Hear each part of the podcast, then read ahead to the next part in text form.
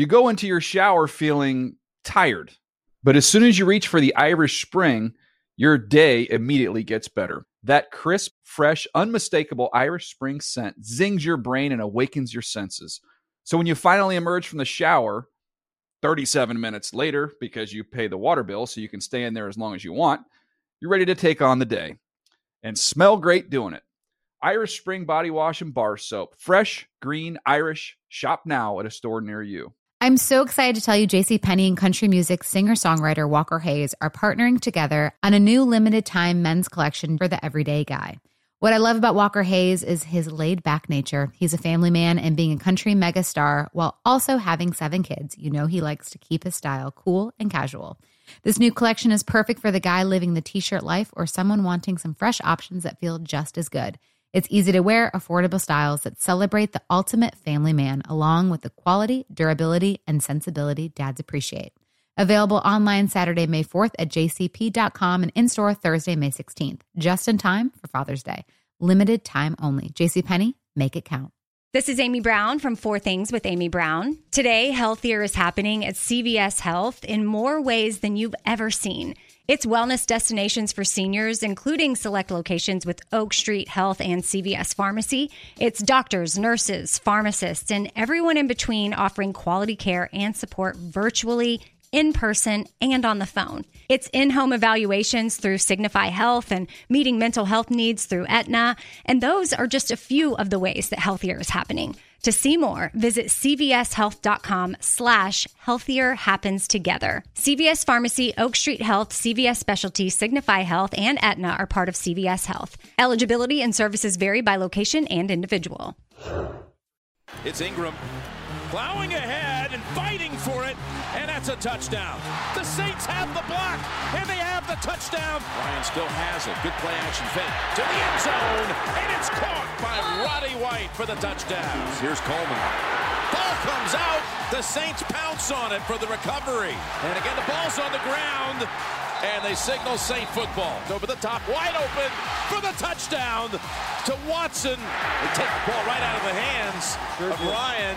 And that'll just bring us one snap to the end. In what will forever be known as the Ben Watson game, the Saints have knocked the Atlanta Falcons from the ranks of the undefeated 31 21 on Thursday night. This is Greg Rosenthal. I'm sitting here with Chris Wesseling. We're going to talk about the Thursday night game and then send it to the rest of the crew, Dan Hanzus, Mark Sessler, of course, and we'll preview all of the week six games. But let's start with this one, Wes. How surprised were you uh, to see this Saints offense kind of looking like the Saints offense again in the second half?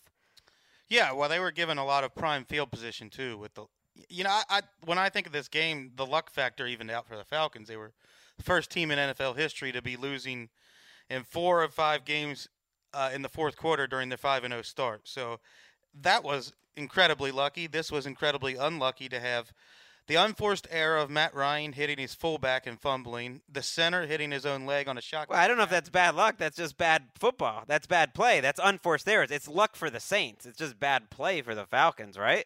I think that's bad luck. Okay. I think I mean, when you turn around and your fullback's there, that's just bad luck. Okay, the, the center dribbling the ball off his leg was pretty sad. And then, you know, Tevin Coleman also had a fumble, uh, which was a good play by the Saints. Uh, that killed another drive, and that's what I remember from this game too. Just the Falcons in the first half going up and down the field, but having nothing to show for it. And then the blunt, uh, the blocked punt touchdown, which was reminiscent of your Oh, boy yeah. Steve Gleason's 2006, and you said they have the statue out outside Well, of the course, stadium with that play. They've had the statue of that play since uh, 2012 outside the stadium. I asked Wes if he could even you know remember where he was when that Steve Gleason punt happens, and Wes doesn't even remember. I mean, that's the that's one of the greatest moments, certainly in Saints history, certainly the greatest punt block um, in uh, NFL history, I believe, and probably the greatest moment in Superdome history, if you ask a lot of Saints fans. And it was uncanny that it was against the Falcons, and it just looked the exact same. And we, uh, the NFL.com did a great video, kind of putting those two plays right next to each other on the website. On the night that Steve Gleason was given the George Halas Award, Right. It, it was it all had, the. Superdome was pumped up. It, it was, and for one night, it you know it was old times. You had Drew Brees being very precise, not flashy, but did throw in two or three really nice throws, 312 yards, only nine incompletions. You had a defense which you know they, they got lucky, but they did win the turnover battle three to nothing. So that's kind of the old school Saints defense. And then you had a tight end going crazy, and instead of Jimmy Graham, it was Ben Watson having a random career game in his 12th season. He was just wide open. It seemed running free through the Falcons secondary because I think the Saints realized that Robert Alford and Desmond Trufant have been playing pretty well against wide receivers. So why not pick on the linebackers and safeties? And Ben Watson now has 62 more yards than Jimmy Graham this season. That's crazy. It's great to see. Ben Watson, who Drew Brees after the game said he looks up to, he says he's a leader. He motivates me every day. And just the way people talk about Watson, that's why he's been in the league so long. So it, it's a cool moment for him to have that kind of night uh, on a national stage. I, I give credit uh, to the offense too because they were without their top two left tackles, Terron Armstead, who's very good, and then they lose their first round Andrew pick Andrus Peat early in the game. So they overcame uh, some problems. They couldn't run the ball. But really, does this game does it say tell you a little more about the Falcons? It's a bigger deal for, to me at, for the Falcons to lose a game. Now they're at five and one than, than the Saints. Saints got to p- string a few of these together to really believe they're back in it. I thought it was interesting that Phil Simms pointed out Sean Payton expects Drew Brees to have an 80% completion rate when he faces his own defense like the Falcons. Mm. And I think if you have a good quarterback, tonight's game might have told you that he can hit that tight end down the seam over and over again. Well, they've there's a reason they keep coming back. They're not built to blow teams out. I mean, they they don't have a pass rush. The Atlanta does not have a pass rush. Uh, Vic Beasley's disappeared the last few weeks. The linebacker position is not great for Atlanta. It's really a defense that's fundamentals, hustle, energy, but that's not going to dominate. So this was a concerning game, and it's a game where Matt Ryan, who we've talked about again and again, has, is having a fine season. I wouldn't say a great season, and, and that that continued tonight with an okay performance. I mean, he wasn't terrible, but he wasn't great. Yeah, and Roddy White's a shadow of his former self. You basically got the two playmakers, Julio Jones and Devonta Freeman. Freeman had another great game. Uh, looks fantastic. He's so decisive. Always has that burst going through because he's hitting the right hole. Well, that that puts the Falcons at five and one. The sixteen and zero talk was ridiculous. I don't care how easy the schedule is. Uh, they they don't have a lot of tough games, but I think this shows that they're going to lose some along the way, and we'll see how they respond to it. We'll see if the Saints can string together a few of these and make it interesting. We've kind of dug dirt on the on their season already, but this this was a very encouraging performance by them. They're back at two and four, and let, why don't Wes? Let's just let's just get to the rest of the games, don't you let's think? Do it. All right, let's send it over to Dan. The Around the NFL podcast is 25% Jewish. Welcome back to another edition of the Around the NFL podcast. My name is Dan Hanzus, and I am joined by a room filled with Gentiles and Jews. Mark Sessler, Chris Wesseling, and Greg Rosenthal. What's up, boys? Hey, Dan. Nice to get a little recognition to you know start off. Dan force fed, or uh, Greg not force even fed a that down Sydney's Jew. throat. That well, opener. Jewish, you know, it's cultural. You know, I'm, I'm, um, I don't know what what is cultural about. It is no. th- I know exactly what you're saying, and if well, this is really for the theology podcast. Yeah, that's it is. Let's save this for the theology podcast. I had some thoughts about being a Catholic, but uh, we'll save it for the pod. I've got a Off lot of season. thoughts about being Catholic. A lot of off-season chatter in the theology podcast coming up. This is the Thursday. Wow, navigated out of that and saved You all did a of great our job. jobs. Thank you. I like Woody Allen movies. You know, All right, So do we got I. it. We got it. We got You it. know, Another non-controversial figure. Thank you, Got it. Greg. You could go to synagogue every once in a while. I haven't gone. No, but you could be Jewish without having gone there. I mean, it's affected my. I want to kill you. Sorry, I know you're trying to move. Dan seamlessly gets us out of a corner. Greg mercifully drags us right back in to destroy us. All right, this is the uh, Week Six preview edition of the Around the NFL podcast. Um, we just heard from Chris and Greg uh, the Thursday night matchup between the Falcons and Saints. Uh, listen, we taped this a little earlier in the day, but I'm sure it was great. Uh, you guys do really good work, and you know your football. Thanks, Dan. And uh, speaking of, you know, the uh, the idea of doing great work and knowing your football, uh, Greg Rosenthal on Thursday's edition of Around the NFL, a television show, a show that we used to be on but no longer are. Uh, Greg uh, is on the show. We're working on getting back on the show. We were once on the show five days a week for a short period, uh, canceled. Uh, Greg Yeah. now on the show on That's all that matters, though, Talking his. QB index, and it, it really is. It is a little bit of a kick because no one has supported the QB index more than the old Zeuser, and now there you are, the bright lights of Hollywood upon you. A kick like a star. you're saying in a positive way, a kick, not a kick in you know the backside. What are you saying? Uh, however you want to look at it. okay, yeah, it was it was fun. But Mike- you, you and Mike Silver did a really good job debating the QB index, which has Matt Hasselbeck at number 10. No joke. he's played two games, and one of those two was sensational, and the other one was very good. Josh McCown's still lodged at number argument is there? 29 And- on and- that list. And we're gonna get we're gonna get back on. I mean, maybe maybe our listeners can tweet at NFL Network to, to get us back on there. We just it had nothing to do with us. You You'd know this, Dan. You'd be better off writing to Santa Claus. You know, honest. you know, we're working behind the scenes on fixing uh, some of the issues. Didn't have to do with with us. Sure. And we're gonna get back there. We're gonna. okay, Joan of Arc. what does that even mean? I don't know. Uh, Remember, so I, I'm Jewish. They didn't teach us that. stop steering us back to that. Blind We're- spot. That's the theology podcast. Uh, so, yes, we are now uh, the uh, turtle to Greg's Vinny Chase. Uh, when it comes to television, that's all good. Johnny Drama and the other guy. Uh, so that's good. E. E.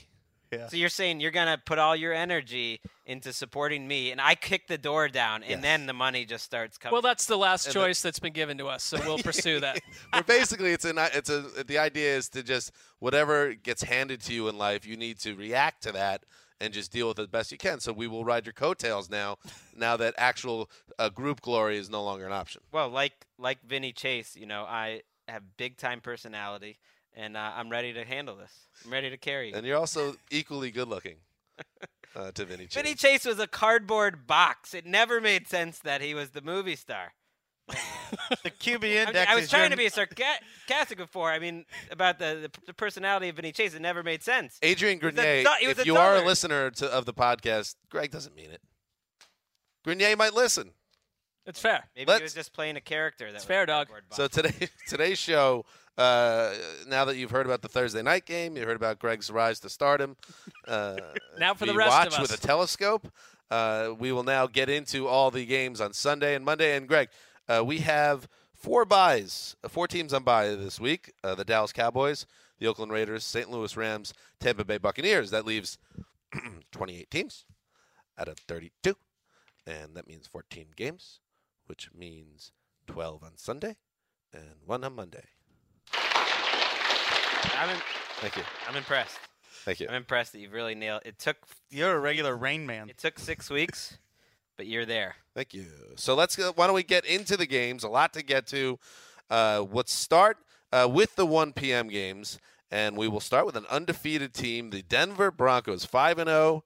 Uh, they are running away with the AFC South. The next closest team uh, are the uh, Chargers and Raiders, both two and three. So Denver in great shape to win yet another division title. And now they go to Cleveland to beat the Bre- to excuse me to Well, meet the well Browns. said. Spoiler alert.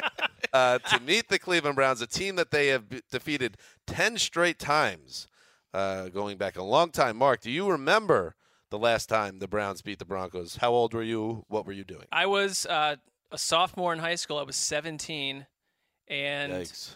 basically, maybe 16. I say you're an old sophomore. No, I was 16. It, it was the end of, of Bud Carson's You're Wooderson. career. He was about to get fired and replaced by interim coach Jim Shofner. Another notch in our belt for anyone who doesn't believe that interim head coaches are going to guide in a team anywhere. He promised the media, "We will not lose again," and he went Oh. something like one in Way to ten. aim high, Fool. Jim Shofner also on the sideline interrupting the call during the 1980 Cardiac Kids playoff team to introduce the red right 88 play. Oh, smart move. That guy seemingly So it's been a long time. had all the answers. So yeah, so it's been a long time, yes. Uh, and Greg, uh, I will say this: uh, the Denver Broncos and Peyton Manning. I defended him earlier in the year. Now I got to back off a little bit because I need to see him make progress, and we simply did not see any progress last week. He stepped back. The last two weeks, he's playing like if, a rookie or a second year player, where he's solid for most of the game, and then he makes two or three big boneheaded mental mistakes. But the difference between a guy like him and Cutler, for instance, or even maybe not Matthew Stafford this year, it's not like Peyton Manning's mixing in any wow plays with those mental mistakes. So right now you have a guy that they're running the ball on third and long. They're throwing screens on third and long that are way behind the line of scrimmage. They're telling you they're not that confident in Peyton Manning by the way they're calling games. Mike Pettine this week walked into the offensive meeting room while they were watching cut ups of Denver's defense and asked basically, wait, is this just the plays where they either made a sack? Was it the sack list, basically? Just the plays where they blew up the, the offense? He's like, no, this is essentially just play after play. This is what they're doing snap after snap. I mean, the defense, like the way they're getting after the quarterback, and it's the secondary too. You know, Carr last week is getting chased down a ton, and when he had anyone open, the guy had maybe half a yard or a yard on the on the cornerback or safety. Well, there's a chance that Aqib Talib misses this game. We'll see. Demarcus Ware is going to miss this game. So maybe, just maybe, if, if those two guys were out, you're cat and Demaryius Thomas isn't 100% healthy. Maybe the Browns are catching him at the at the right time. The thing about the Broncos at 5 and 0 is as as good as they are, they're in every game. Like I don't think this is an unwinnable game for the Browns by any means because the Broncos don't have an offense right now that that's going to run away and hide from you. They scored 6 points in the black hole. A Peyton Manning team against the Raiders scored 6 points. Do you know what you should have told Mike Silver? Oh, what? Tim Tebow in 2011 averaged more touchdowns per game than Peyton Manning's offense is averaging this year. It's been a different situation. Connor Orr, who's been something something of a renegade uh, with the picks this season, he has picked the Cleveland Browns. He's the only one that did. I believe, Mark, initially you did pick the Browns, and now you went to the Broncos. Mm. Well, no, I A crisis of confidence. says no, I had Browns it in on there for a bit. Well, it's because they took a screen capture and it's sitting on our site, and I'm getting absolutely destroyed on Twitter by people So you from changed Denver. it for that? No, I changed it after I went back and watched the Broncos Raiders game. How about Duke?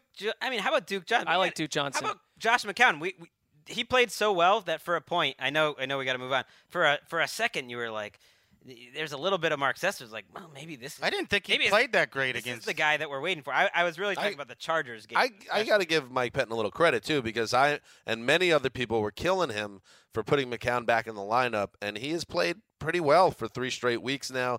And they're still not a playoff team. There's still a case to be made that you should be playing the young guy right now, but they're a competitive team. They're frisky, and McCown has not been the problem on any level. Fifth, above or below 50% chance the Broncos defense knocks Josh McCown out of this game. Well, they're hurting. Oh, they're they're they're hammering quarterbacks. He's overdue. And he runs himself into more trouble than any quarterback Right, in the league. yeah. I want to see if Robert Turbin plays. That's I, I think that he would be an upgrade, honestly, over Isaiah Crowell this season. Oh, well, Crowell, hmm. Does anybody McCown, call? McCown gets credit for that touchdown, which was a dump off, and Crowell made a bunch of people miss. Well, their running backs, which they didn't do any last year, are actually pass catching backs this year, and he did look good. But as a running back, he's left a lot to be desired this whole season. Think anybody calls him Turbo? Makes sense. It would be a missed Sure. opportunity if they haven't. Maybe in Seattle they did. Okay. Moving on, the Chicago Bears, who listen, I'm not going to say we're nervous that we forked the Bears, but they're showing some life. A team that everybody's like, Not nervous are they going to win a game? Well, now they're two and three, and they're being they're being respectable. And Jay Cutler's playing okay for Jay Cutler, and now they go to Detroit to face a winless Lions team where home field advantage doesn't mean Jack S. Let's face it. Uh, and this is a game, another winnable game where the Bears can get to um, three and three. But however, Greg, you may used to make picks, but you don't anymore. It's disappointing. We've talked about it. Uh, I'm disappointed. Uh, I think everyone else is too. But you you did a, a now hit earlier where you you believe that the Lions are about to finally get off the schneid. Well, as 0 and 5 teams go, they're they're a very good 0 and 5 team overall. I mean, even in last week's game, they were moving the ball. They had more total yards than the Cardinals in the first half of that game as they're getting blown out. And yeah, they're overdue. The the Bears have won some scrappy games. They deserve credit. Jay Cutler's doing a lot with a little, and I think Adam Gase has has had a positive impact. His foot. I don't know. I'm not a footwork expert, but I do know he has great Don't pocket. sell yourself short. I know he has great pocket movement, and they're having a hard time getting Cutler down uh, when when defenses get to. What about Vic Fangio's defense? I think it's been a little underrated. Fourth in total defense. That is what kind of sorcery is that? That that is shocking. And if God, maybe maybe they beat the line, I don't think so though. From the NFL Media Research Guide, Chris Wesley. Matthew Stafford has a 0.5 passer rating when targeting Megatron on a pass that's 15 or more yards downfield. It was 82.9 last year. Now, does that speak more, Chris Wesseling, to the offensive line? or to Matt Stafford or to Megatron? All the above and Joe Lombardi, the play caller. Mm. I think it speaks to everything. The whole everything's intertwined in that offense for how bad they've been. Calvin is not the same player though. He's not. They've got the Bengals picked on Cary Williams last week. The week before, Calvin Johnson couldn't do it. If if they if the Bears could win this game and get to three three, well, it doesn't matter at this point in the season. But if if there was voting for defensive player of the year, I think your boy Wes Pernell McPhee would have to be in the mix. Really? He's been as good week after week, making game changing plays. I think as as just about anyone. You don't think so? I, d- I wouldn't. I he's played great. I don't know about defensive player of the year great. Here's something crazy: an 0 5 team being picked across the board by the entire around the NFL Really? Team and also the fans, uh, the fan consensus on NFL.com. So everyone is saying probably the same thing. Like, listen, the lines are bad, but they're not this. They're not bad. right. They're And not The Bears are and 10 terrible on the road. This makes sense to finally get a win. We'll see if it happens. By the way, if if Yes. you wanted to sign it up, we have a weekly pick'em league on around that. That's called rich coming around- from you, Greg. Around the NFL, I'm just saying we, we never mention it. There are a lot of guys going up against us. Who knows who's in first place right now? It's, maybe it's I know who's in last of- place. Speaking of picks, before we move on to the next game, Mark, you approached me uh, something you had uh, thought about privately for some time, and maybe you wanted to bring up here. Well, I mean, I feel, uh, you know, my performance. If you if you want to waste five minutes of time and go looking at the standings in our picks, I am picking like a seven year old that's never watched the sport. It's embarrassing, and I believe that I should be forked. And we talked about that on the last show. And my proposal is that. You know, there's been a lot of discord because Greg, who is who is fun to work with and is good at picking games, he won last year, and it's not been good for our show that he's not on. And I think he should take over my spot because it's the challenge he needs. Get back mm. in with a last place team. And if you can turn this ship around, Greg, you have proven yourself to be one How of the about true that, greats Greg? in the industry. How about that, Greg? You're 15 games behind. That's impossible. That's you need to chat for the third time in this podcast history. I'm about to compare somebody to Michael Jordan. Greg All right, go ahead. Greg didn't have any challenge. That's part of the reason why he quit picking games. It's like when Jordan decided to play baseball. He was he had won three championships in a row. It was like, all right, what?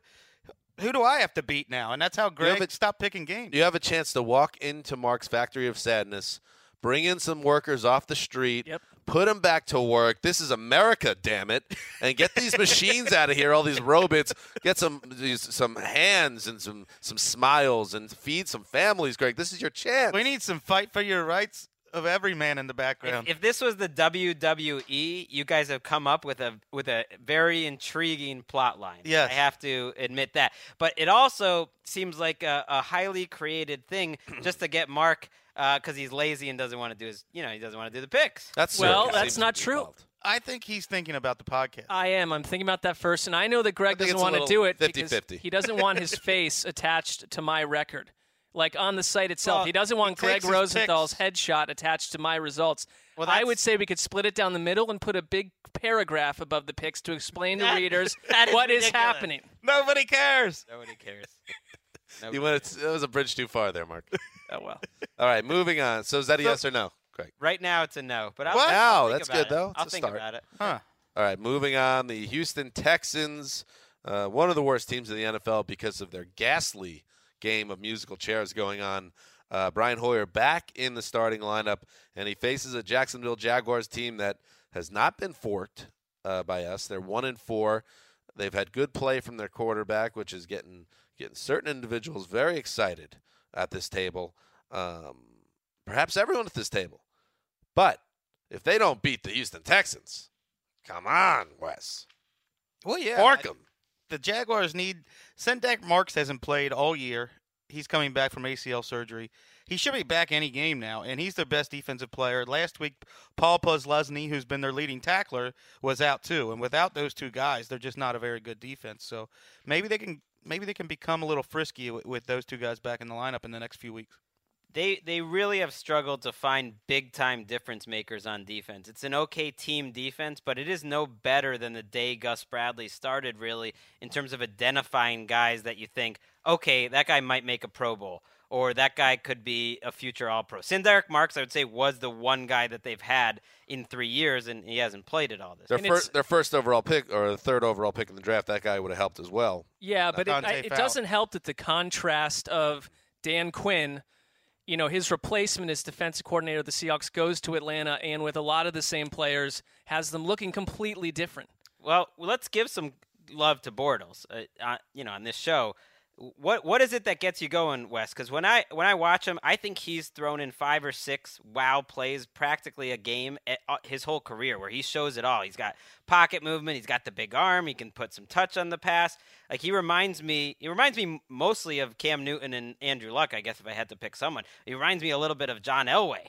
What do you think of that? Wow, I I would say what gets me Whoa. excited is the same thing that got all of us excited in his preseason of his rookie year. That he looks like to me a young Ben Roethlisberger. Mm. That he can move well in the pocket. He's a big body. He's an athlete. He can make all the throws, and it it seems like he does pretty well on the run too. He's aggressive. The difference, I guess, the last couple weeks watching him is he's just not having those big mistakes and he, he's not having those stretches where he's wild. He's still a little wild compared to, but that's why he reminds me a little bit of Cam Newton. Maybe he can be a Cam Newton type of player.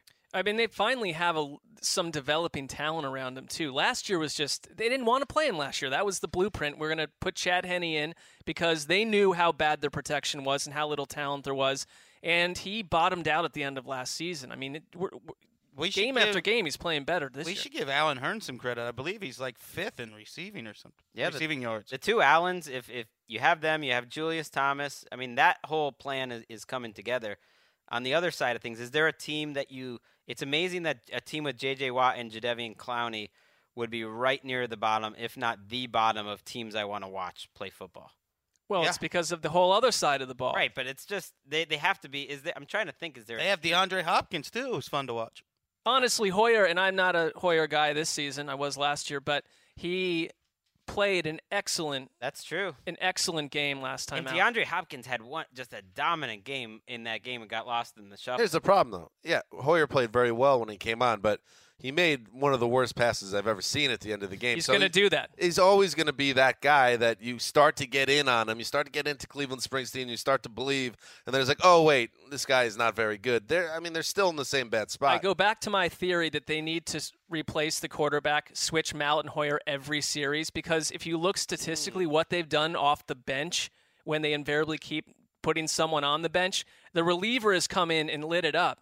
But it's anyone who starts the game who is prepared for on any level for by Seems the like defense. a problem. Renegade, Well, it's a disaster, is what it is. Renegade Connor Orr was the only one in the group to pick the Texans, uh, but so did the fans. The fan consensus does not believe in the Jags. How's Connor doing overall in the picks? He is one game behind Wes and okay, I, so he's competitive, and seven games behind Patrick, who's doing very well. but 70%. he's doing it with a lot of style. So even just staying in the Yes. mix, just the just him. You don't get you don't get to provide analysis anymore because you're Yeah. no longer a game picker.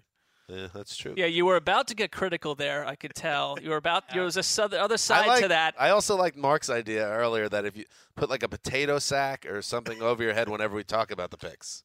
Well, it's more like a hostage, a black hostage hood over Greg's face. He's not allowed to express opinions or especially be critical of anyone who did participate. Your thoughts, Greg? How about that, Greg? I'm speechless for the first time. Shame. Um, all right, moving on. Uh, the Cincinnati Bengals, they are undefeated, and they just pulled off something wild by coming back from 17 points down um, to beat the Seahawks. That is something that has not been done to come back in the fourth quarter down 17 points uh, and then win. It has not happened since 2011, which tells you not only did they pull it off, they did it against a historically great defense. Maybe not right now, but still a great team. So now they're five and zero, and now they travel to Buffalo. This is an interesting game uh, with the Bills, who've been three and two, have been one of the best looking teams in the AFC for three of those weeks. Uh, but they might not have Tyrod Taylor, and, and actually, there's probably a good chance they don't. He uh, practiced in a limited fashion today. Rex does not want to make a, an announcement, but uh, I guess our reports that we're hearing is that it will be EJ Manuel behind center, which to me, uh, Greg, would be a real bummer because if, if that wasn't the case, this to me would be a coin flip game. And I, I still think they could win the game with EJ Manuel. I give Greg Roman, Mark's boy, a lot of credit for the offense he's dialed up with Taylor. Now, may, maybe it's a huge drop off from Taylor to Manuel, uh, but the way he's kind of cooked up schemes, it reminds me a little bit of what Michael Lombardi used to say with battleship offenses or battleship defenses. Greg Roman get is out there a little bit, and every you know he has a very specific plan for that specific game, and sometimes it just hits. And guys are open, and he's going to score a lot of points, and sometimes it doesn't hit at all. And maybe he can get he can get a big hit with EJ Manuel. Yeah, I think from the Bengals side of things, you know, I, Greg, last week you said that Greg Hardy had one of the best games by a defensive end all season. Carlos Dunlap's fourth quarter wasn't very very far behind Greg Hardy's whole game. Dunlap was wreaking havoc, and, and your boy Pac Man has been awesome this year. He he's been terrific. I mean, the Bengals defense defensive line is really very deep. Dunlap's playing great. Atkins is playing great. Wallace Gilberry's playing pretty well. And oh, by the way, oh, thanks for Michael Johnson back now, a solid starter that we just like that the Bucs. No, they didn't give him back, but they, they lost him in free agency and got him back at a much cheaper price. this is definitely one of the most one of the more interesting tests for Dalton so far. I mean, dealing with the Buffalo's defensive line in Buffalo, which they're a different team there at home.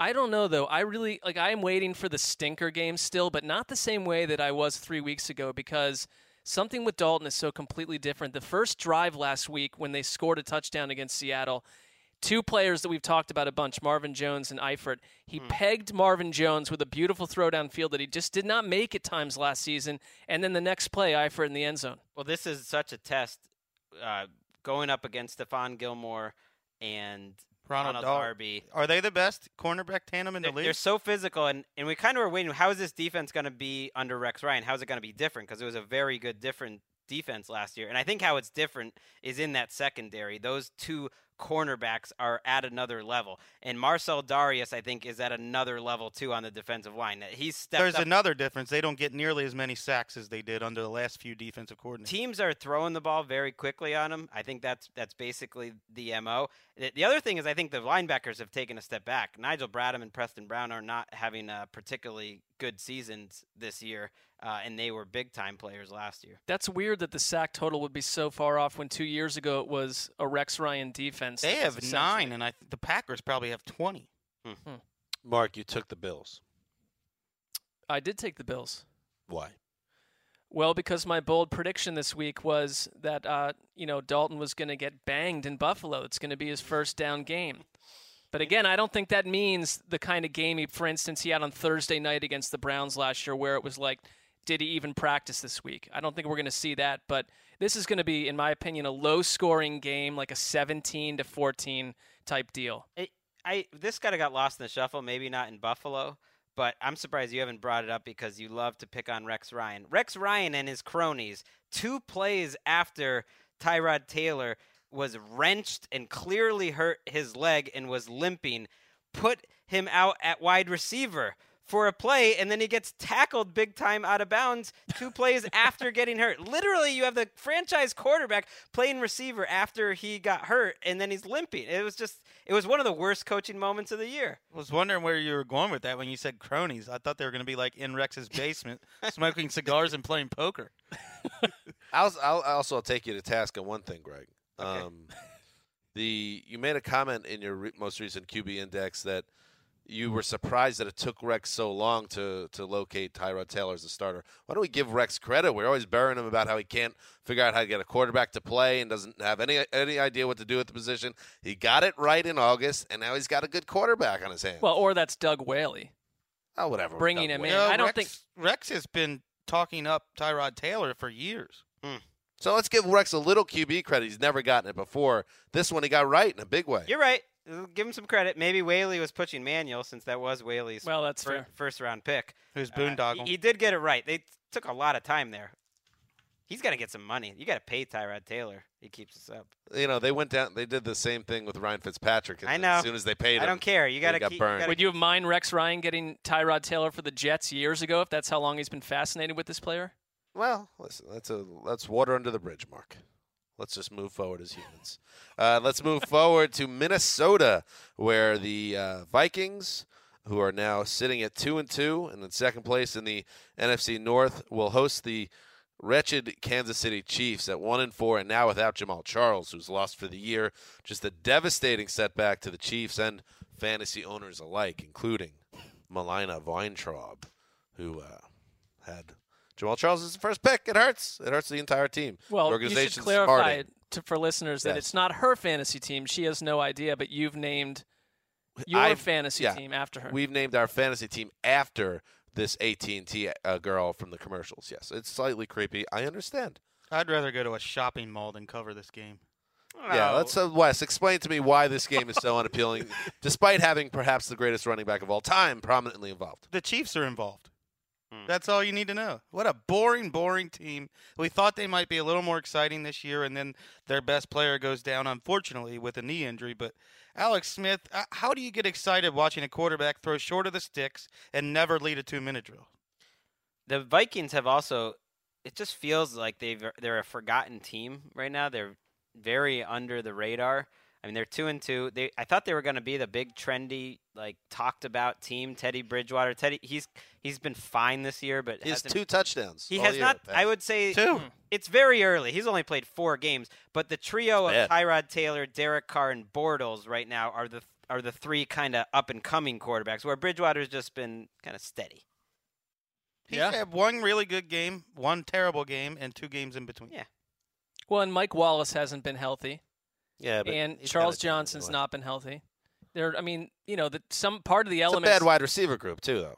I mean, Charles Johnson. I know we've been waiting for him to break out for a few years. Mike Wallace isn't Mike Wallace anymore. I, I don't think that they don't have the weapons around this guy besides Peterson at this point. I would. s- I wouldn't count them out yet though, because I, Norv Turner's done this over and over with with offenses. I, I think he'll be fine. It's Uh, crazy at this point. Remember, at this point last year, we would always have like a weekly Cordarrelle Patterson update, and now we're at the point where Stefon Diggs plays ahead of Cordarrelle Patterson, and no one even I- blinks. I took him in the third round of my fantasy draft last year, and Oh. it wasn't even thought at the time. It was like, well, that makes some sense. He's a big breakout guy. That's Right. how high people were. Hey on man, he's gonna he's gonna be August. used in the backfield too. Don't you know? That's a, that's a savvy pick. He looks your like the greatest football player in the world. How many different ways can you write the guy doesn't know how to run a route? Yeah, I mean, such a weird like criticism too to have such little ability in that part of the game. You would think at some point you would get better at it. It's like it's like a writer. Well, he, you know, he's tons of talent. He's great. Cannot write a sentence.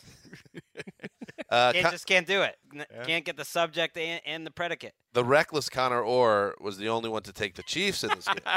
At this point, it's a bit by Yeah. Connor. He like, we haven't even talked to him about this at all, but it's now week after week it's coming up. but he puts them in before. I mean, it's not like he sees your picks Nope. picks against them. So it's He's just it's he's just he's a renegade. He's basically what Mark has been trying to do, but he's been able to go about 500 on these type of picks, whereas Mark, you've probably been going. Well, I tried last week and I got I had think I had five heroes and I got three of them right, but it was the rest of the games where I went about one and nine. Yeah. All right. The Washington Redskins uh, and their solid defense heads to the Meadowlands to face the New York Jets in their solider defense. Nailed it.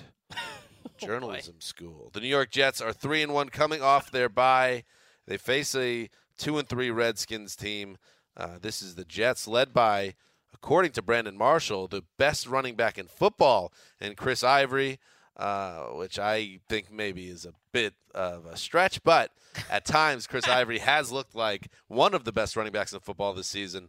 The Jets also, of course, getting back Sheldon Richardson off his four-game suspension, so.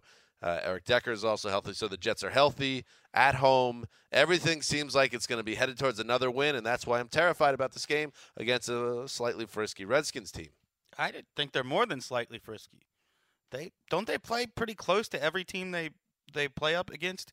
I, I think that Giants game was kind of a letdown on national TV, but other than that, they've been very frisky all year.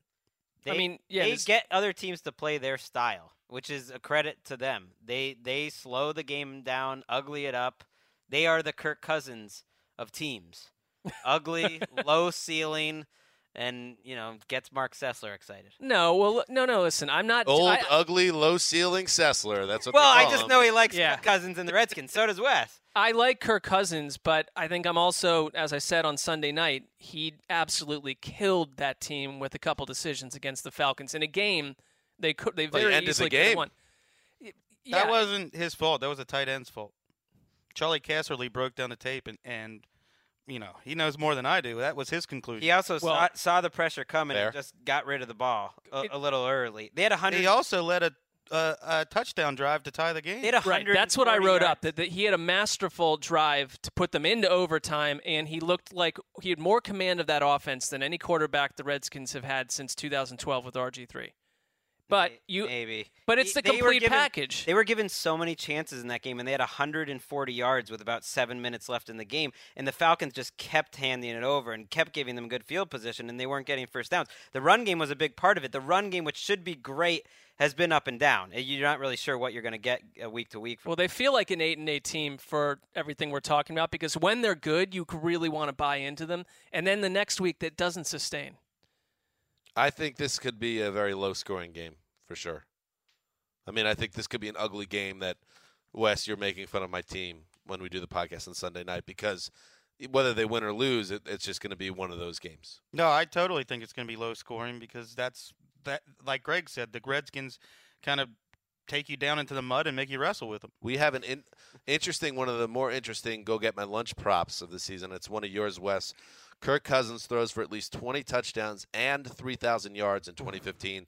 Both uh, myself and Greg took you up on that. I look at, uh, you take a look at what his projected numbers are right now. I, I don't think he has the touchdown. You got the yardage easy. He's he actually is on pace for over 3,900 yards, but he's only on pace for 16 touchdowns right now. He only has five. Uh, One three touchdown game. games. yeah, you got a chance. I think he's going to do it. What's working against me is their style of play, which is to run the ball. But as long as he stays healthy, the yards they're going. He's Well, he's fine with the yards. It's not even Yeah. going to be remotely close. And if he can play 16 games, you'll have a chance. One or two big games through the air. lot. Get Jordan Reed and DeSean Jackson back in that lineup. He's going to be throwing touchdowns all over the place. 30's a lot. Are we Blake, sure, though? Blake Bortles had 11 touchdowns all of last year. I mean, 30 30's a big He number. stunk last No, year. 20. I'm just saying. 20 is what he needs. 20. Oh, 20. 20 is very achievable. I think he can do He's it. got five through five games. I didn't take him up on this, correct? 20, 20 is pretty doable. You got a chance. Oh yeah. All right. And as far as this old renegade or picked the Redskins, the rest of us picked Wow. J E T S.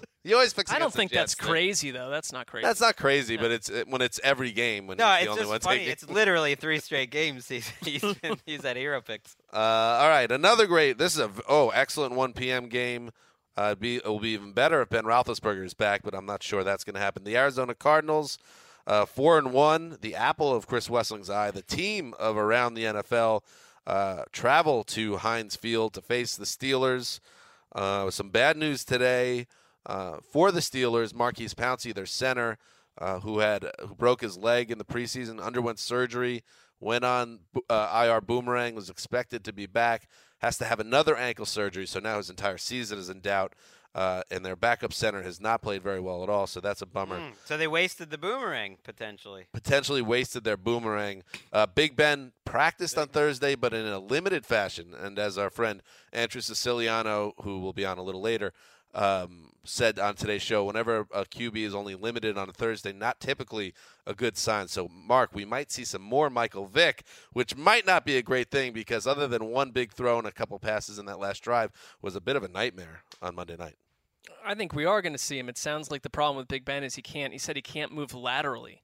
That he That's can a problem. That would that he can throw. That would seem necessary. I think he's a while away. Yeah, I mean the Steelers they they can't be the same team, and you know we talked about it Sunday night the issues with you know his lack of connection with Antonio Brown, and if you just look at how different this team is when Big Ben isn't on the field, like in terms of what they're capable of doing, and completely levels the field.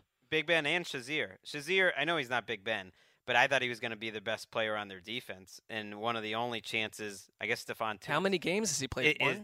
He only played two this year, right before he hurt the shoulder. Yeah, I think he got hurt in week three, and so that that's a big problem. I mean, he's he's not expected to be back. Martavis Bryant though is coming off of his suspension. He could have last week, but they didn't activate him. He will play in this game, so that that could give him a little boost. Well, he got hurt in practice last week. That was so. I I wonder if he's fully healthy. he, but he is, that, he is fully practicing and not on the week six injury report. I think because they're so well coached and they're a veteran team, um, and they are a team. The Cardinals are less susceptible to overlooking opponents and having down weeks, and that won't even be a problem this week because Bruce Arians has some revenge factor going on after the Steelers treated him so poorly, blamed everything on him when he had a great offense, and that you'd hear the owner and the coach, yeah, we're gonna have to run the ball a little bit more, and Arians' offense would just be dynamic, and then basically they tried to get him to retire. They Well, they did. They announced his retirement. It's one of the craziest things that's happened. Not only that, they leaked out these stories about, you know, he he has to run the ball more or else he can't stay or else he's going to retire. I remember exactly the reporter they leaked it out to. Then they try to retire him. And the crazy thing is, two years later, they they realize, oh yeah, we have Ben Roethlisberger. We're gonna run that bombs away offense, except you're doing it with a, a slightly worse or um, a worse offensive coordinator with Todd Haley. And they gave Arians a laundry list of you know mid-tier backs at best, and then here comes Haley, and he's got Le'Veon Bell. This the Arians is one of the only coaches where I think this would actually make a difference for the players that they want to go out and and crush the Steelers for Arians. I don't think players would really care in most cases, but Arians I think is the exception. I agree. Uh, everyone took the Cardinals to take care of business against the Vic led Steelers. Moving on, uh, the Miami Dolphins. This is our last 1 p.m. game. The Dolphins are heading to Nashville to face the Titans. This is the first game for interim Dolphins coach Dan Campbell, who had this interesting quote. Uh, I'm really looking forward to the Dan Campbell era. Have I mentioned that? had this quote. When I start thinking, I got to say how I imagine he would say it. When I start thinking about Sunday a little too much, I start wanting to throw up a little bit. He's basically like a 1992 WWF wrestler, He's the ultimate warrior. essentially. Except his move is throwing up. He's vomiting. His finishing Go-to. move is vomiting in a That toilet. would that would be distracting though. If you're a Titans player and you just see the coach just barfing all over the place, like That's Donovan McNabb's move. uh, barfing is always underrated. So yeah, this is the first game for Dan Campbell and a Dolphins team that really potentially could just be going down in flames now.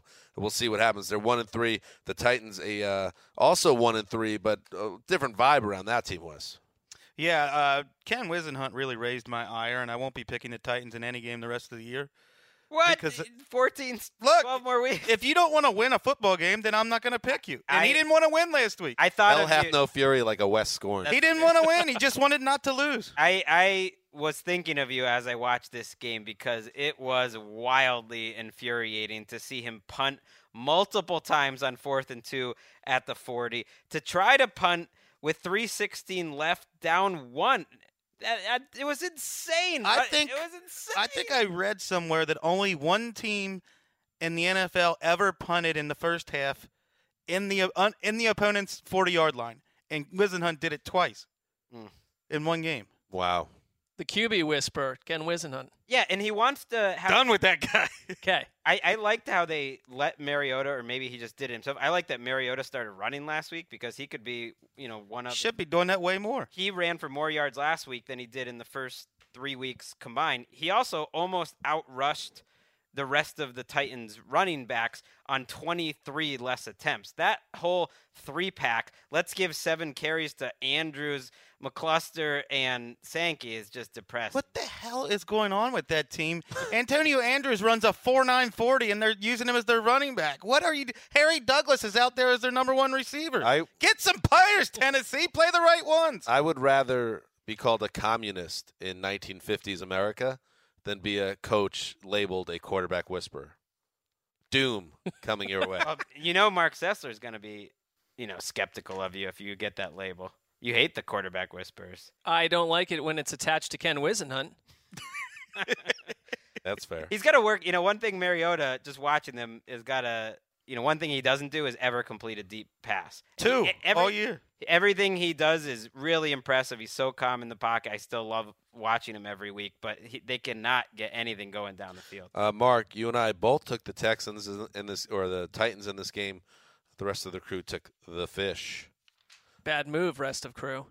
Moving on, the San Diego Chargers are the next victims to stroll into Lambeau Field. They will face the Packers, who uh, have not lost at Lambeau Field. Uh, and this stat I dug up, not with the research notes, but just on my own time. Uh, for, they have Not not, true. lost a game at Lambeau Field since 1861, the first year Wow, of the that's- Civil War. That's crazy. that was Augustus Lombardi's team, right? Wow. What's great is you will get a sincere tweet or couple from people correcting you on that. It's happened, and it happen, ha- will happen again. The Chargers Uh, yeah, the most annoying. If well, listen, if the Titans are- or the Titans are the most annoying offense in football, the Chargers for me are the second. I can't watch Mm. anymore. Dink and dunk. This terrible offensive line that Phil Rivers has to play with in his back end of his prime. All these three-yard passes, the godforsaken wide receiver screens. Uh, I don't think any of this is going to work when you're going to have to score at least 35 points to win this game. I think the Packers are going to trounce them. Anybody disagree? In no. Totally agree. This couldn't be a worse matchup for the Chargers with an offensive line that went into last week's game, I think, with three reserves starting and had to replace three more guys during the game. That that's the thing. They've been unlucky. For in their defense, they've literally had five different centers and five different left guard combos. Well, now they play against uh, the number one pass defense in the NFL, according to Football Outsiders metrics, and a team with 20 sacks. Hmm. Second in the NFL in sacks. This is a brutal matchup for the Chargers. Even though Gurley ran for 159 on Green Bay last week, I still think that their run defense looked pretty good They for did. most of the That's game. That's how good Gurley was. That that's true. I do want to see how the Packers offense comes out in this game. This is not the toughest matchup in the world. They have not looked like the Packers offense for two straight weeks. I think it's fair to to wonder why they've only scored 17 points uh, in back-to-back weeks. They could not sustain drives uh, against the Rams at all. They had f- at one point they had five straight drives without a score. Then they get one touchdown. Then it's another four or five uh, without a score. Really, what they're getting is the occasional great big play from Rodgers, and that's it. They're not they're not really moving the ball that well, especially throwing. I mean, you take away Davante Adams and Nelson, maybe maybe that's it. You need to get Eddie Lacy back on track. Yeah, if you are, by the way, if you're a fantasy owner and there's an owner that has Eddie Lacy that's getting impatient, go get him because he will get hot and have roughly. It's almost like he used to- 120 yard games. It's almost like he used to work for RotoWorld with that advice right there. Thank you very That's much. good. By the way, uh, James Jones uh, is on pace for uh, 1,200 yards and 16 touchdowns this year. You mean Justin Blackmon? If he, what did I say? well, no, it's we we've established that it's essentially Justin Blackmon went into Green Bay and took James Jones's identity, and James Jones is living in you know a mansion. You know what? I'd be happy. That would mean that Justin's back on track physically. And they, they're he- splitting the shaking money. The Yeah. It's a good deal for It's a everyone. good deal for everyone. Jones doesn't have to do anything. Jones That's, can't play. If he has Justin 15 Blackmon can. touchdowns and o- almost 1,300 yards, that's a comeback player of the year, right? Well, he's got to beat out half the Cardinals roster for that award. but before before we move on quickly, uh, you might get your you don't like watching this offense, Dan Hanzus. Mm. I, I'm gonna throw out there. I I already don't like where this is going for I've, reason. I've, no, you should. I've heard Yeah. some whispers. Yeah. There's been whispers around the league. Mike McCoy might, might be one of those coaching names to watch if they uh, don't end up with a winning season. Really? Wow. Which is- wow, it's his little su- fault that every center he plays gets hurt. It's a little surprising, but m- It is. a lot of times there's different reasons for why coaches, you know, aren't popular. What are you their trying to say there, Greg? not. Greg? No, I, I honestly don't know in this case. I'm just Mm. saying it's surprising to me considering his results. That You want to would- kick off the LA regime with a shiny new coach. Sometimes you're privy to league-wide scuttlebutt. I didn't know if you had some here. No, I didn't. I'm a, I'm most surprised too, but I think uh, I think he's got to win. Maybe they don't like those boring uh, attacks either. we all uh, picked the Packers with the exception of Connor, who took No oh way. boy, this is No. becoming No, he's thing. okay. No, he's he's kidding. That was a joke. Listen, if Mark can joke, I can joke too. I like jokes. All right, guys, it is that time of the show where we welcome in television royalty. I mean, I'm not gonna, I'm not gonna sugarcoat this at all. This guy, uh, he, we just before we started said he gets recognized uh, at sporting events. I- well, you asked. And- If all right, I he didn't volunteer the information. I'm going to Game Five of the NLDS, and your first question is, how many times do you get recognized? That's fair. The this N- is Andrew Siciliano, by the way, of NFL Network. Hey guys, if I'm royalty, what does that like make real royalty here? Hmm. Like like Marshall or or Michael or Hey, Irv or no, Rich or They're just our ex, GDM crew. they're just ex jocks. You're the real star, Andrew. Don't Oh. let anyone tell you different. They're home in their massive palaces. They won't even know this conversation happened. So Exactly. just own the royalty side of it. This is this is your moment to shine as a king. All right, so Andrew is with us here. He is going to Game Five of the NLDS, uh, the Mets and Dodgers. We will talk about that uh, before he leaves. Uh, but for now, let's talk about some football. Let's keep going with the games, and uh, we will start with uh, with Andrew. Uh, the Carolina Panthers heading to Seattle to face the Seahawks. The Panthers, of course, four and zero. Seattle two and three in a spot where they cannot, they cannot struggle at home in this spot here. So here we go, a big matchup between uh, two teams that uh, could, hell, they could see each other in January. But the Seahawks, Andrew Siciliano, have to start winning now. Yeah, they do. Um, yeah, you said the Carolina Panthers, of course, four and zero. I don't think that most people knew the of like I, I don't think the of course they're actually fits. Not criticizing you, actually Mm. commenting the fact that no one knows the Panthers are undefeated. Host on Right. No, no, you know what I'm saying? Yeah, yeah, Like yeah, I, yeah. I had Ted Ginn on last week, and you know they had the bye, and I said, "D- "Does anyone li- around where you live know that you guys haven't lost a game yet?" Mm. And and he kind of laughed at it, and I, I think they're enjoying it because they are quote unquote under the radar. But if you ask your average fan on the street, name the undefeated teams of the six remaining. I bet you most wouldn't get the Carolina Panthers, and this is a huge test for them because they're on the road. They're they're against a, a defense that inexplicably blew a 17 point fourth quarter lead last week. I, you know, I, I'm actually more curious to see how Carolina does in this game than I am how Seattle does. But on the Seattle side of things, I mean, th- they've gotta somehow protect Russell. Imagine if Russell Wilson weren't mobile. Hmm. He's already on Be 0 pace to be Be a bloodbath. Right. He, he's on pace to be sacked a David Carr esque 70 times. Wow. Little known fact: this is the first time all year that the Panthers are not playing the Tampa Bay Buccaneers. Well, that's a good, that's a great point. They're, they've played the Jaguars, the Texans, the Saints, and the Bucs. So the undefeated I- mark is probably just not respected. I think most. there's two things at play here. It, it with this game. If the Panthers win on the road in Seattle, everyone's going to buy in and say, "Oh, They're this, legit This is now." the real deal."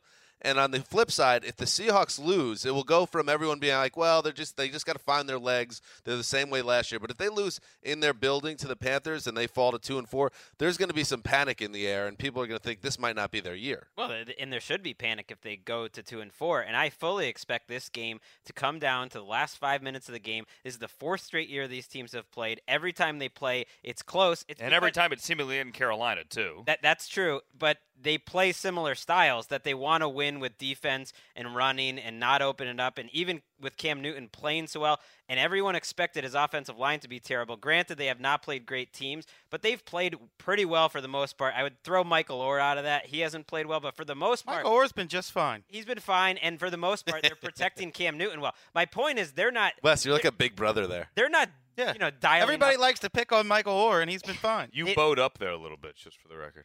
Oh yeah. Yeah. You, you you don't want to mess with a boat up west.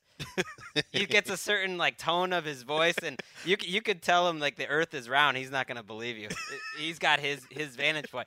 And my point I was trying to get to is ba- the, these teams. It's not like the Panthers are gonna run away and hide, or the Seahawks. The way this offense is playing, it's a lackluster offense. It's gonna be a twelve to ten type of game. That's just who these teams are. Wow. I want to see on the ground like Thomas Rawls looked great against the Bengals. Yeah.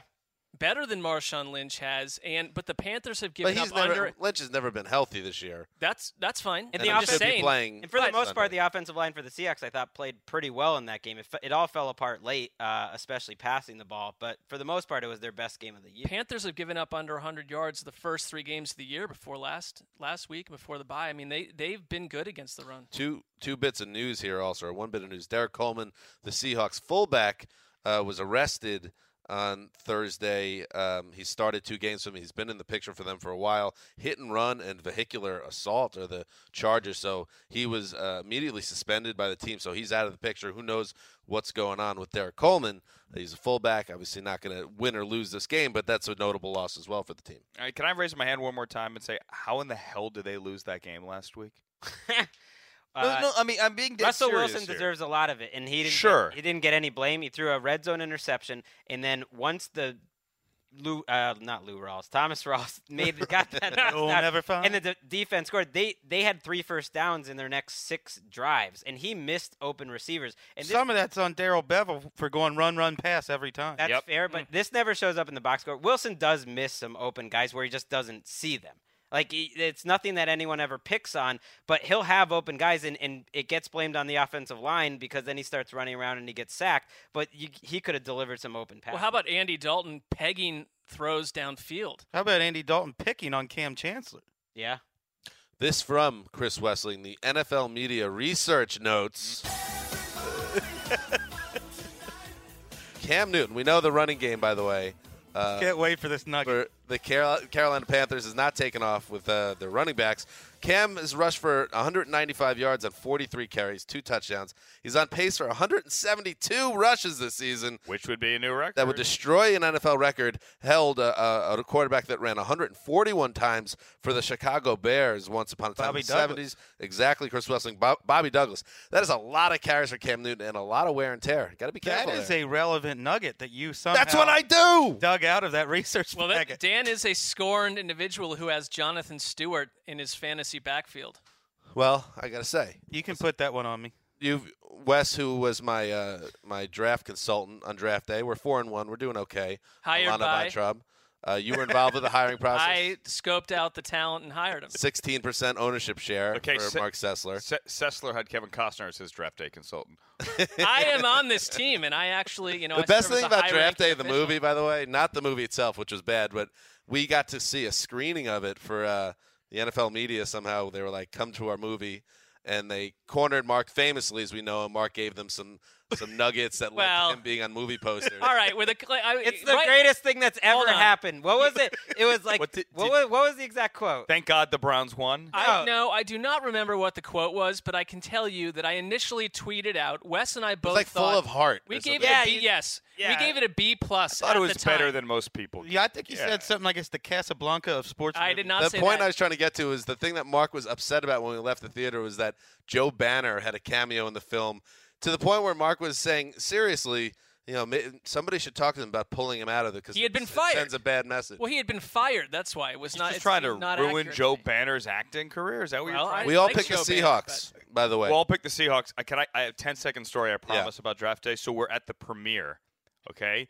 Humble brag. in- yeah, no, it's just a fact. How many times In- you get recognized in, in Westwood. Actually, there, no, not at all. It's all movie stars. We're at the premiere. So after the premiere, you know, Darlington, our Jeff Darlington, right, who who lives in Miami. I call him Jeff Dolphington on the air because we often send him to Davie. So Yeah. Darlington had uh, something in the movie, but it, it was cut. I think, right? he was It- at the bar He's at the right yeah. at, at the bar in the party, and he actually had a line that was cut.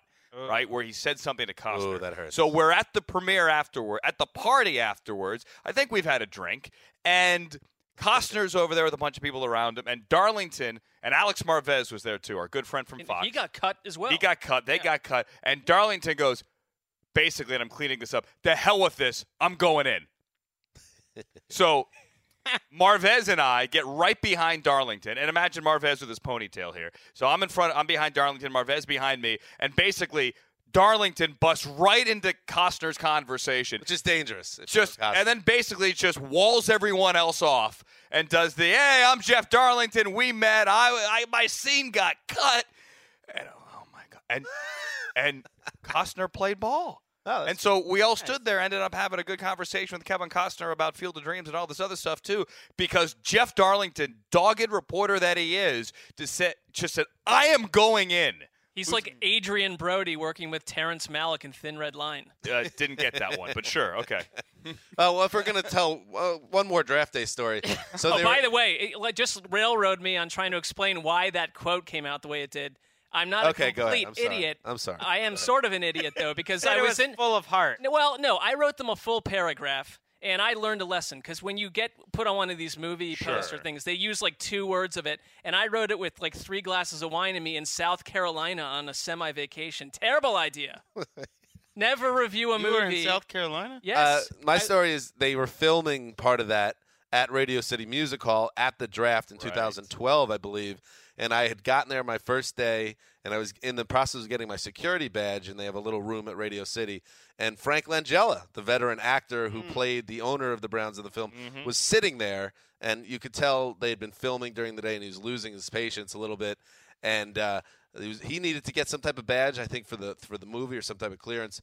And eventually, Langella, who looks very, he's losing patience. He just walks out of Radio City Music Hall, and like I followed him, I see him just kind of walking down the street, down Sixth Avenue, and then sure enough, there comes like four PAs screaming into the room. Minutes later, it's like, "Where's Frank? Where's Frank?" And I'm like, "Frank's gone, baby." Frank's Frank- gone. Frank didn't Dad's come dead, back. baby. Maybe. Uh, all right.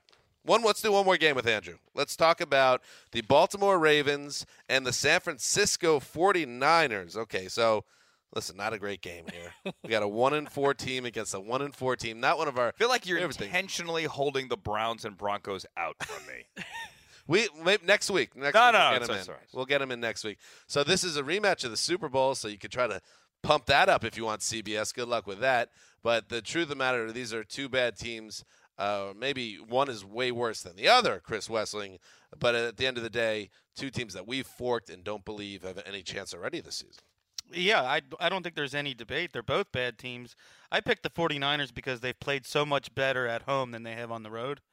They have been just they've been the worst defense in the NFL when they've played on the road. And they've been pretty they've had a pretty good backbone at home. They they held Aaron Rodgers to 17 points in their last home game, and it's hard not to watch this matchup and, and think of the Super Bowl that was on our network uh, this week, where Colin Kaepernick was a strangely timed timeout away from scoring about 30. What would have been? He was going 38, in. 38 points to win a Super Bowl. He'd be a My Super Bowl champion. He was not only that, but with a in. great performance in the Super Bowl. Yep. He was in the end zone. Where's that guy? Hey, it's it's crazy how much changes because I mean the Ravens are a shell of that team. That although that team had an up and down defense, that defense is totally gone. Uh, the offense no longer has nearly the same threat. It might as well be 15 years ago, and it really it was only three seasons ago, and it, and it's all gone. You know what struck me from watching the Ravens this week? I, I, I love me some Ozzie Newsome, and uh, Ozzie is a unique individual in this sport. In that you can make a compelling argument that he deserves to be in the Hall of Fame, not only as a player, he's already there, but as an executive as well. Sure. He's that good, and he has had a great, a great track record, other than his inability to draft wide receivers, which is odd considering the position he played. Um, Travis Taylor, uh, Mark Travis Clayton. Taylor, Mark Clayton. I mean, Torrey Smith worked, but I mean, it, it- not exactly. I'd say Yeah, they it worked. They, It worked. they all underwhelmed considering what, what we thought they would be when they were drafted. Torrey Smith Sure. is by far his best receiver By far. ever taken. And Breshad Perriman, for whatever reason, it's an injury. Ozzie can't predict those. It hasn't worked yet this year. Maybe it will for the kid eventually. But with the injuries to the secondary, and Ozzie promised he, he, he would never let what happened last year with his secondary happen this year. The secondary is not good. They're beset by injuries again. You know, they had to get a guy like Jason Babin off the street because Terrell Suggs gets hurt. Then Babin had two stupid penalties this past week, and he ends up on the street. Um, they're thin at running back. We all know that Justin Forsett was, was a guy we were happy for him that late in his career came on, but he probably isn't the long term answer. Taliaferro's now hurt as well. Sure, the offensive line. I i it's nice, but then what, what? What else do you have there? You got a quarterback, and, and they they don't have be, playmakers. It was supposed to be nice. It hasn't been Right. nice. They, They- they, run the ball okay, but they do not protect Flacco course- at all. Eh, Flacco is not the problem. I think he's playing just fine. It's really everything. They have no playmakers on that team. No, With they have Steve no Smith hurt. They have none. Forsett's coming off his best game of the year, but he's he injured his ankle, and I think in late in the fourth quarter or overtime, so he might not even play this Well, week. Yeah, Baltimore would not have lost Buck that Allen. game if Steve Allen or Steve Smith and Crockett Gillmore were healthy. Probably considering the state of the Brown secondary, sure, absolutely. And and look, maybe Maxx Williams will be the guy, and Crockett Gillmore can make some plays. But you look at that team and you say, all right, without Steve Smith, what are you going to do? You're gonna go. You're gonna go four and twelve. Maybe That's crazy. it, it's it's. And again, I'm not putting it all I at don't Ozzie think that's Newsome's feet, but this was a team that intelligent people said was a Super Bowl team coming into the season. No reason to think they weren't. They they were absolutely a Super Bowl team last year, despite a ton of injuries. then they are a Josh Scobee missed kick or a Todd Haley Right. bad play call away from being 0 Right. 5. Hmm. Why? I mean, I still I struggle to wrap my head around them not going on a run, and at this point, 'cause they're so far in the hole, to, it will probably have them finish eight and eight. It's a, a complete meltdown with what they have a quarterback coach and GM and some players on the roster. Tell you what, they are stunned. I would be stunned. if Well, they going that five and eleven or something is not a complete meltdown when you've started one and four, and what and what has been consistently bad about them from game to game is not going to suddenly get fixed in a fluky way. They legitimately just can't match up to teams this Uh, year. Connor, I, Connor Orr, and myself, we both picked the Ravens. The rest of the crew picked the Niners. So uh, that tells you a lot about where the Ravens That's are. wishful right now. thinking. No one wants Jim Tomsula to No. go crazy. I I- feel like if he loses one or two more games, he's he's going to go crazy, lose his Right. Sweating like an absolute madman. Someone like Well- trapped in a, tr- a runaway train. Tell him to stop wearing a velvet sweatsuit everywhere for Pete's Oh, sake. that's fair. um, I, or, or it's velour, whatever that thing is. I, It's I, comfortable, you can tell. I like the Ravens here as well. Um, and I'll just tell you from from friends back there, I grew up an hour south of there. Those people are stunned, and if they're stunned, I assume the team is stunned that they lost to the Browns. And this isn't me pumping up the Browns. They had beaten them 13 out of 14. They still cannot fathom nor stomach that that's where they've fallen to. Well, that was that was the game that Mark, It's true though. That's the game that told you everything you need to know about them because they just assumed, despite that, they're Absolutely, the Ravens assumed. and they're going to win. Get back on game. track. And, and you mentioned the five and eleven, and you know wouldn't be a total disaster coming off one and three to start. But this is an organization they've had one losing season since 2000. I'm saying it wouldn't be a surprise. Right, it it would be, be a, a disaster. Yeah. Uh, the Around the NFL television show Yes, is on NFL Network Monday. Which Gregg Rosenthal stole the show on today. Oh, Greg yeah? was on the show today. Yeah, the the, uh, the QB Getting called names discussion. by Mike Silver. I know. Yes. I should I should have gone back. What to name did he call you? That Raider hater. I mean, he just makes any point he can against the Raiders. Acts like he's the most unbiased uh, journalist. just buries him. Call Uh, him an apologist. Monday, Tuesday, Wednesday, and Friday, 6 p.m. Eastern. Thursday, a three-hour show, two to five. Home run. Andrew Got it right. nailed it. Andrew also uh, hosts the Red Zone sh- show on DirecTV on Sundays. Busy man, uh, popular man, a famous man. Getting recognized on every street corner. Finally, On Dodgers, Mother only. Mets, Jacob DeGrom, Z- uh, Zack Get a Greinke. haircut. And- Get a haircut. And when people give me listen to this, they, they will either know that you are a genius Yes. or right or, Or that you're fool. wrong because they'll hear it and the game will be already be over. It's amazing that the Dodgers won four to two to move on to the NLCS. Okay. There Oh, you that's go. There you go. And football equivalent to the bat flip before you go. See, Jose I don't know that Oh, I thought you wanted him to do I it as don't he know out that the there studio. is a football equivalent to the bat flip. I mean, it isn't exactly To standing on the star. Mm. Mm, Um, Ray close. Ra- Ray bad. Ratto had a great one today. He said the baseball unwritten rule is don't do anything to anger me, and clearly Jose Bautista did that. But I think, and I tweeted this this morning. Son of Judy Battista, by the way. Stop it.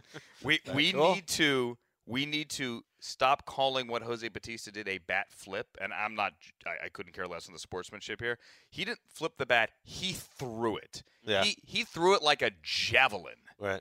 Okay, and and and, and that is why that the, the Rangers are so ticked off. He didn't flip the bat. I mean, he, he threw that thing like a jet. He was trying to take out Strike it somebody in out next fifth time if you don't want him to I'm with bat. you. See, you you think Or that I'm somehow make- criticizing No, him? no, I'm just saying that semantics. The semantics are wrong here. It was not a bat flip. Stop calling it a bat flip. And also, if you want to be mad, be mad that you made three consecutive errors before the and misjudged a pop up. they choked defensively. Gag. I mean, tho- Pain tho- rankings, tho- MLB those pain were- rankings. The Rangers are way up high. I'll tell you that. I mean, these are little league plays. Catch the ball when it's thrown to you at a base, and they couldn't execute those. I could not agree with you more, and I know nothing about the sport. Andrew, you've said it all. that is a Brick Tamland answer right there. Andrew, you've said it all. Thank you for joining us. Enjoy yourself at the game, and be careful in the parking lot. For God's sake, it gets raunchy out there. I'm wearing in a Chavez Giants Ravine. jersey. That's a tough one. It's true. Good night. Thank you, buddy. Thanks. Uh, moving on, Sunday night football. Everybody likes Sunday night football. The New England Patriots.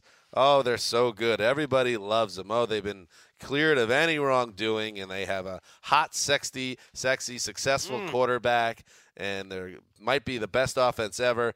And now they get to face who else but the Indianapolis Colts, the very team who snitched. Snitches get stitches, and all those stitches might get applied Sunday night because the big showdown, revenge. It's the Flake Gate. Snitches get 60. Points dropped on them. Oh, Whoa. 60 burger. 60 burgers. you think uh, Rodney Harrison, The one Colts of your one of your favorite points. characters in NFL history, is a hack? said this week. This is a good quote. I know a little something. You attack the quarterback. You accuse them of doing some cheating and things like that.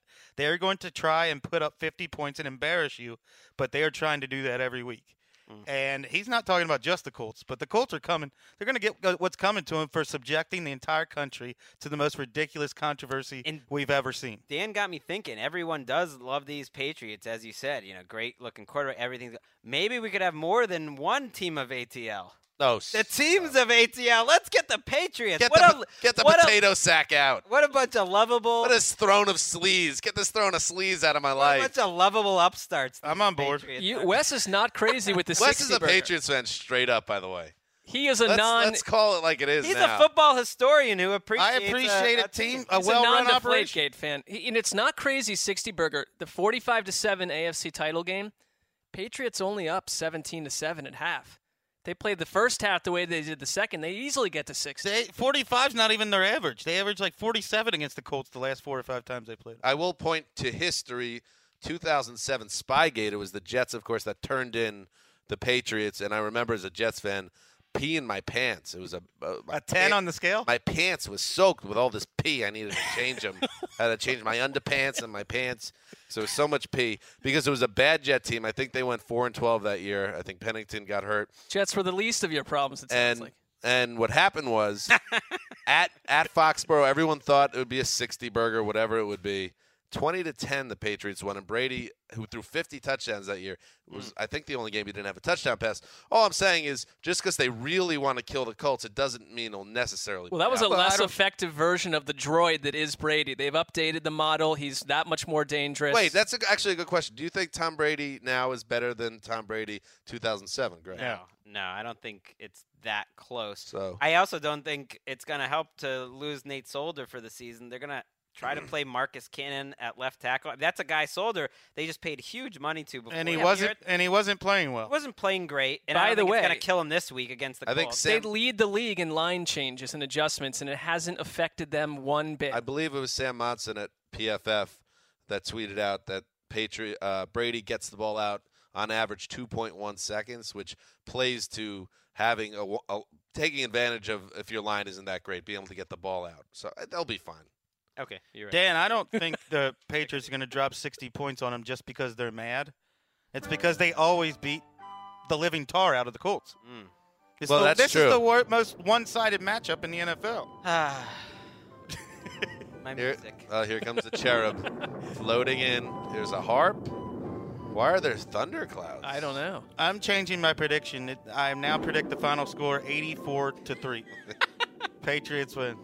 And Colts, Uh, basically, that's your One comeuppance. thing, if you're a Colts fan out there and you want hope, Andrew Luck threw with quote no restrictions in the portion of practice open to the media Is that good on news? Thursday, according to the Indianapolis Star. Well, they're going to lose their the tenth best quarterback in the league, Matt He's going to be throwing some with some restrictions on Sunday night. Uh, yeah. So it will be, if nothing else, it will be fascinating theater to see how that game plays out. Which takes us to Monday Night Football, and I think, I think we all took the Pats there. We did Monday Night Football. The New York Giants playing their 47th straight primetime game. uh, they head to Philadelphia the, to face the Eagles. Um, I don't know. This, this is a tough game because the division's so hard to figure out. Seriously. Nobody's really good. No one's truly terrible. So every team, anybody can win any of these games. I, I the Giants might not have Odell Beckham, which could be a difference maker. But does anybody have a real strong handle on how this game is going to play out? No, that's why I'm you know, peeking at the picks. I'm surprised it's so one-sided. I got a hero pick out of this. If we still did hero picks, uh, I took the Giants, but I'm the only one in the group. Well, I think that's how important Odell Beckham is to the Giants. I think without him, they don't have a chance. I mean, the Eagles. Yes, I do would think agree that. with that The too. Eagles a have- chance? I don't know, but they have a chance. E- the Eagles are the only team in, in NFL history that offense could look fairly lousy when they score 39 points. Or Sam Bradford, at least, could have a bad game when they scored 39 points. That didn't change it- my change my mind on the Eagles' offense at all. Would have killed DeMarco Murray to make a defender miss. Right. Ever. Well, they need to just give him one fourth the touches they give to Ryan Mathews, This like we've been saying all summer and fall. This is what really disturbs me about Chip Kelly, a, a man who who we've called brilliant and innovative and thinks, genius. thinks outside the box, addresses problems not by doing what football coaches have always done. And here he is with this real corporate mindset. I've invested so much money into DeMarco Murray that he can't be allowed to fail. I'm going to keep playing him even though Darren Sproles and Ryan Mathews are better than him. Don't you think it's a little early to pull the plug on Murray like that? Well, I don't. No, until I- he's I playing think- better. How about that? I think he's running like he did in December when he wasn't making anyone. With running backs, you can tell how they're running pretty easily. and he looks like snowsuit Ray Rice right now. He just Ryan Mathews. You can. It's easy to tell, even if you were ten feet away from the TV, which running back it is. There was, you, I think you're exactly right. There was one play in that game last week where I could not believe Murray did not make the defender miss an open space. It was such an easy play to make, and he can't move laterally. His, his 24 yard gain, which was his, I think it must have been his longest run of the season, was actually a play where I thought, wow, I mean, if you have Ryan Mathews with that hole, he's going 60 yards Yeah. because you had a pretty slow linebacker catching DeMarco Murray on that play. It's the defense that's the reason they're two and three. The defense is an above average defense right now. Well, well Not above great, average. Well above average. They they might have the best safety tandem in the league with And- Walter Thurmond and Malcolm Jenkins right now. And they have one of the best defensive line tandems in the league with Fletcher Cox and, and Bennie Logan. I mean, Bennie Logan shows up Cedric Thornton. every single week. Bennie Logan shows up, and Cox, who was great last year. I mean, we, you had him at one point in the mix of defen top ten defensive players. He, he's back, backing it up with another big season. Jordan Hicks, their third round rookie, has been a mainstay lately in our top 10 rookie of the year watch. And that's why you can't count out the Eagles as much as I would love to, because I'd like to see Chip Kelly get his comeuppance for all shenanigans over the last couple of years. But at the same time, they if they're going to have a you know top 15 level defense, uh, and then you just count as that offense just going to get going a little bit. They, that's enough to win the division. This is not a great division. They were one in three two years ago, but that was an offense that put up, I think, 80 plays of 20 plus yards, which easily led the league. They're like 22nd in that category. And if you watch Bradford, he's basically just throwing to running backs and tight ends outside of Jordan uh, Matthews this season. He's not throwing the ball downfield. They're not creating that. They're not the same offense they were two seasons ago at all. It, the only, I mean, last week he didn't really have one really impressive throw, and he had three or four pretty bad ones. He had a terrible And yet- interception. And yet, they still scored 39 points. They've they moved the ball at the end of the Washington game. I, this is a team. It's so hard to know what to think. It just hit me though. Wes called Malcolm Jenkins, who has been fantastic, and Walter Thurmond the best safety tandem in the league. Did you say Yeah. In the same league as Earl Thomas and Kam Chancellor? I mean, that's, No, I mean how they're playing this year. Earl Thomas hasn't played like Earl Thomas, and Kam Chancellor got worked by the Bengals. well, it's a good thing because Byron Maxwell is a disaster. Well, look at what Chip Kelly's done. Byron Maxwell, he splurges on. DeMarco Murray, even though he already had Ryan Mathews, splurges on him to steal him away from the Cowboys. He gave Riley Cooper five years and twenty-five million. Does Chip Kelly know what he's doing in personnel? well, it's kind it's kind of like uh, college. You just want someone, then you go get him. So it's like here. Well, I don't know if he's thinking about the value of it all. Howie Roseman's money at all. in some shed on the far side of the practice field they never use, laughing his ass off. He loves it. John Riggins used to have a five o'clock club in the shed at the Redskins practice facility where they would go after practice and drink beer, and and they would never let Theismann join. that tells you a lot. All right. That's it for another edition of the Around the NFL podcast. We'll be back on Sunday night with our big Week 6 recap, so make sure you check that out. This is Dan Hanzus signing off for the Quiet Storm, the mailman, the boss, and Sid behind the glass. Till Sunday night.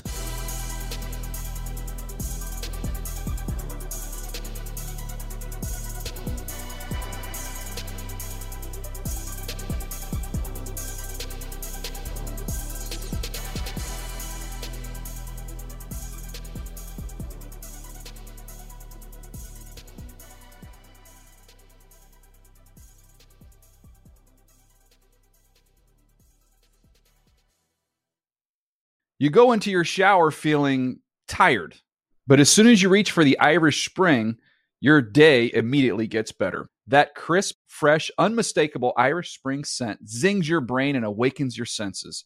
So when you finally emerge from the shower, 37 minutes later, because you pay the water bill so you can stay in there as long as you want, you're ready to take on the day and smell great doing it. Irish Spring Body Wash and Bar Soap. Fresh, green, Irish. Shop now at a store near you. You never want to find yourself out on the water fishing without the essentials.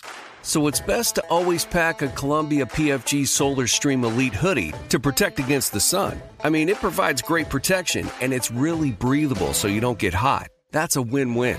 Columbia PFG has a lot of great gear, so before you head out on the water, head over to columbia.com slash PFG to shop their performance fishing gear. Getting ready to take on spring? Make your first move with the reliable performance and power of Stihl battery tools. From hedge trimmers and mowers to string trimmers and more, right now you can save $50 on select battery tool sets. Real Stihl. Offer valid on select AK system sets through June 16, 2024. See participating retailer for details.